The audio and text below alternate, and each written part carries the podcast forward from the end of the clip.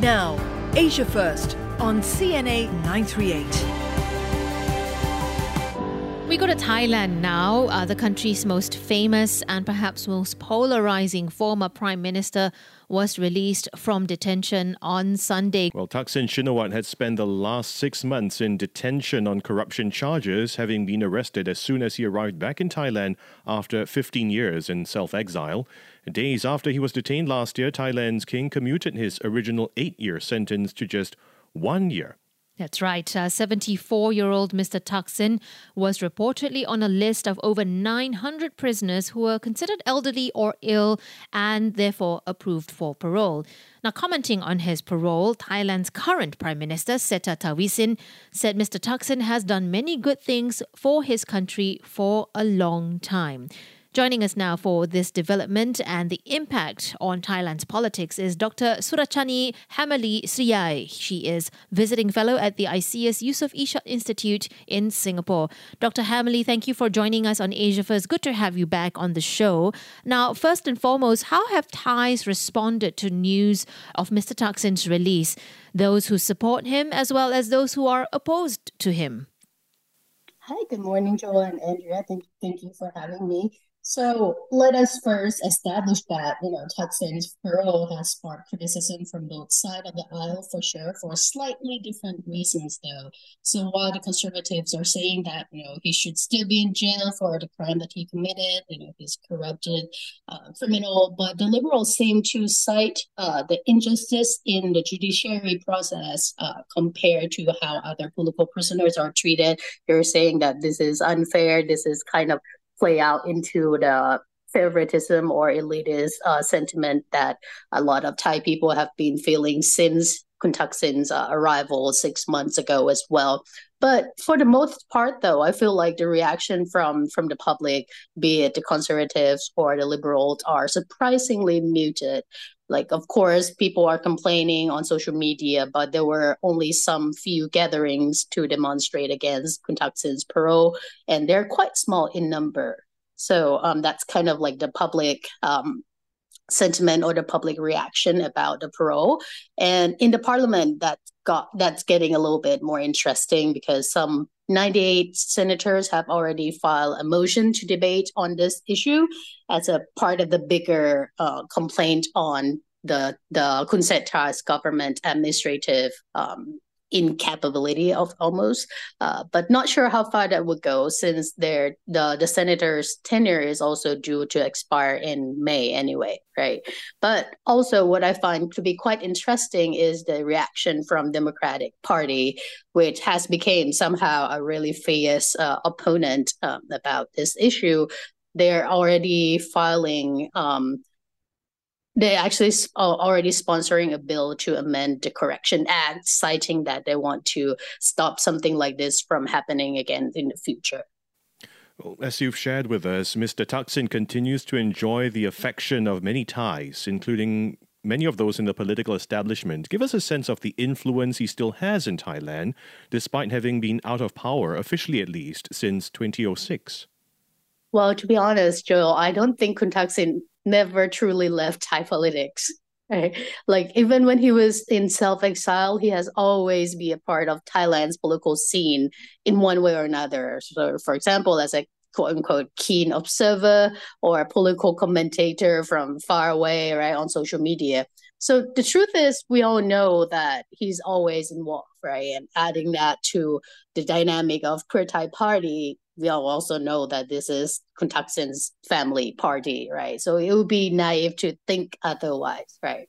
Um, so I think now that he's on pro, he might be becoming even more involved in Thai politics, and and this is not just a possibility. I think it's almost an absolute. But the question is that how much he wants to be involved, how much he wants to be, you know, in the front line, right? I think that that's a more um, uh, suitable question. But I personally, I think he might still be behind the scene know, because of his parole and things like that, just like before. Um, wanted to pick up on something you mentioned, which is the fact that Mr. Thaksin is actually not out of the woods yet. Uh, he may be may have been released, uh, but the Attorney General's office says more investigations are needed into that complaint that you know, um, noted earlier, made against him under under the lese majeste law. Uh, before deciding whether or not to indict uh, Mr. Thaksin. Uh, you also noted about you, you also made mention the uh, motion to amend legislation to make sure that this does not happen again. Now, has uh, I suppose Mr. Thaksin um, set a precedence um, for Thai politics in terms of what happens to former political office holders, what power or limitations that power can hold? Um, I think so. That's a that's really interesting question, and more details have yet to come in terms of the detail of the amendment of the Correction Act, etc. But I think this is the big concern that the liberals are trying to portray, right? That you know, Kun Thaksin being able to get out of jail and be on parole in such a short time period, it's kind of set a precedent that, you know, this can be that this can be possible if you are somebody important, if you're a political uh, political figure or if you're a public figure. But this such treatment doesn't really equally ap- apply to other political prisoners who were tagged with Article 112. So um, the liberals are trying especially move forward parties trying to um, you know get to the point that you know maybe this if Kun Thaksin can get on parole like this what happened to the other um, political prisoners or political activists who got tagged with Article 112 and got and got thrown into jail, right? Can they also get away like this in this way and try to point at the injustice that have been ongoing in the judiciary process in Thailand? So yes, I think short answer is it will set precedents, but uh, maybe I don't know if it's in a good way or in a bad way. Right. You earlier noted that Mr. Thaksin never really left politics, even though he he stepped down from office or he was removed from power in 2006. Um, but he is 74 years old now, and in the latest images that we ha- have of him, he appears rather frail and rather sickly, as noted by some Thai officials as well who have uh, met with him recently. How likely do you think it is really that he might actively return to the political arena in one way or another in the near future? I personally don't think he will return as an, an active, you know, figure in in Thai politics. I think he he will stay um, behind the scene and being influential in not only the party which his family technically owns, right, but also in a advisorial uh, capacity for the government. I think, and the deputy prime minister have already kind of insinuate that you know this is going to be happening because Kun Thaksin has a lot of political experience, have a lot of experience in general. So it's only fair that the Thai government would go and consult with him on important uh, matters that you know beneficial for Thailand. Would that face resistance from uh, the military faction in the Thai government?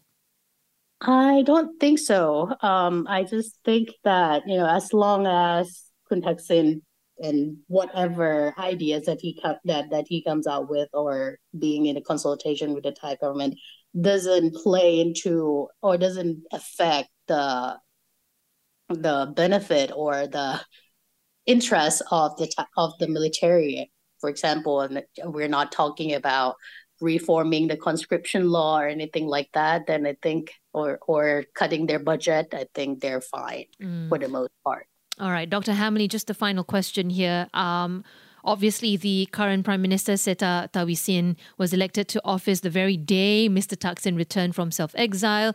Uh, Mr. Srettha, we know, belongs to the Pheu Thai Party, successor of the Thai Rak Thai Party, which was founded by Mr. Thaksin. So there is some backing or linking there. Help us understand the relationship between the two men and how Mr. Thaksin's release might have an impact on the dynamics of that relationship with Mr. Srettha and Mr. Srettha's own political standing? So I think the fact that Kun Thaksin is able to be on parole without even spending a day in jail, um, that certainly undermines the image of this government of the Thai party overall. not only just Kun Srettha, right? But if we were to focus just on Kun Srettha, just on him alone, I think his nonchalant attitude about this whole ordeal, right? Because every time the reporters try to interview him about it, he's like, "Oh, I'm sure this is, you know, fair. This is a fair treatment because um, I have already litigated this to the Department of Corrections. Everything should should be a fair procedure, etc." This is definitely not a good look for a prime minister, right? Who should be held answerable and held accountable on this type of stuff. So you know something like this. But also the dynamic so we we also need to understand that Thai party is one of the oldest one of the one of the one of the most long lasting party right? So there are of course indeed there has to be different factions in the party itself as well. So it's really it's kind of really hard to tell in terms of the development of dynamics between Kun Srettha and Kun Thaksin factions in the party and how that may play out or how that may affect the outcome of um, you know the current Pheu party government policy it will be an exciting space to watch. I'm sure we will have future conversations as well in the time to come. Uh, Dr. Hammerli, once again, thanks so much for being back on Asia First. We appreciate your insights. Thank you, Joel and Andrea. That's Dr. Surachanee Hammerli Sriyai, a visiting fellow at the ISEAS Yusof Ishak Institute here in Singapore.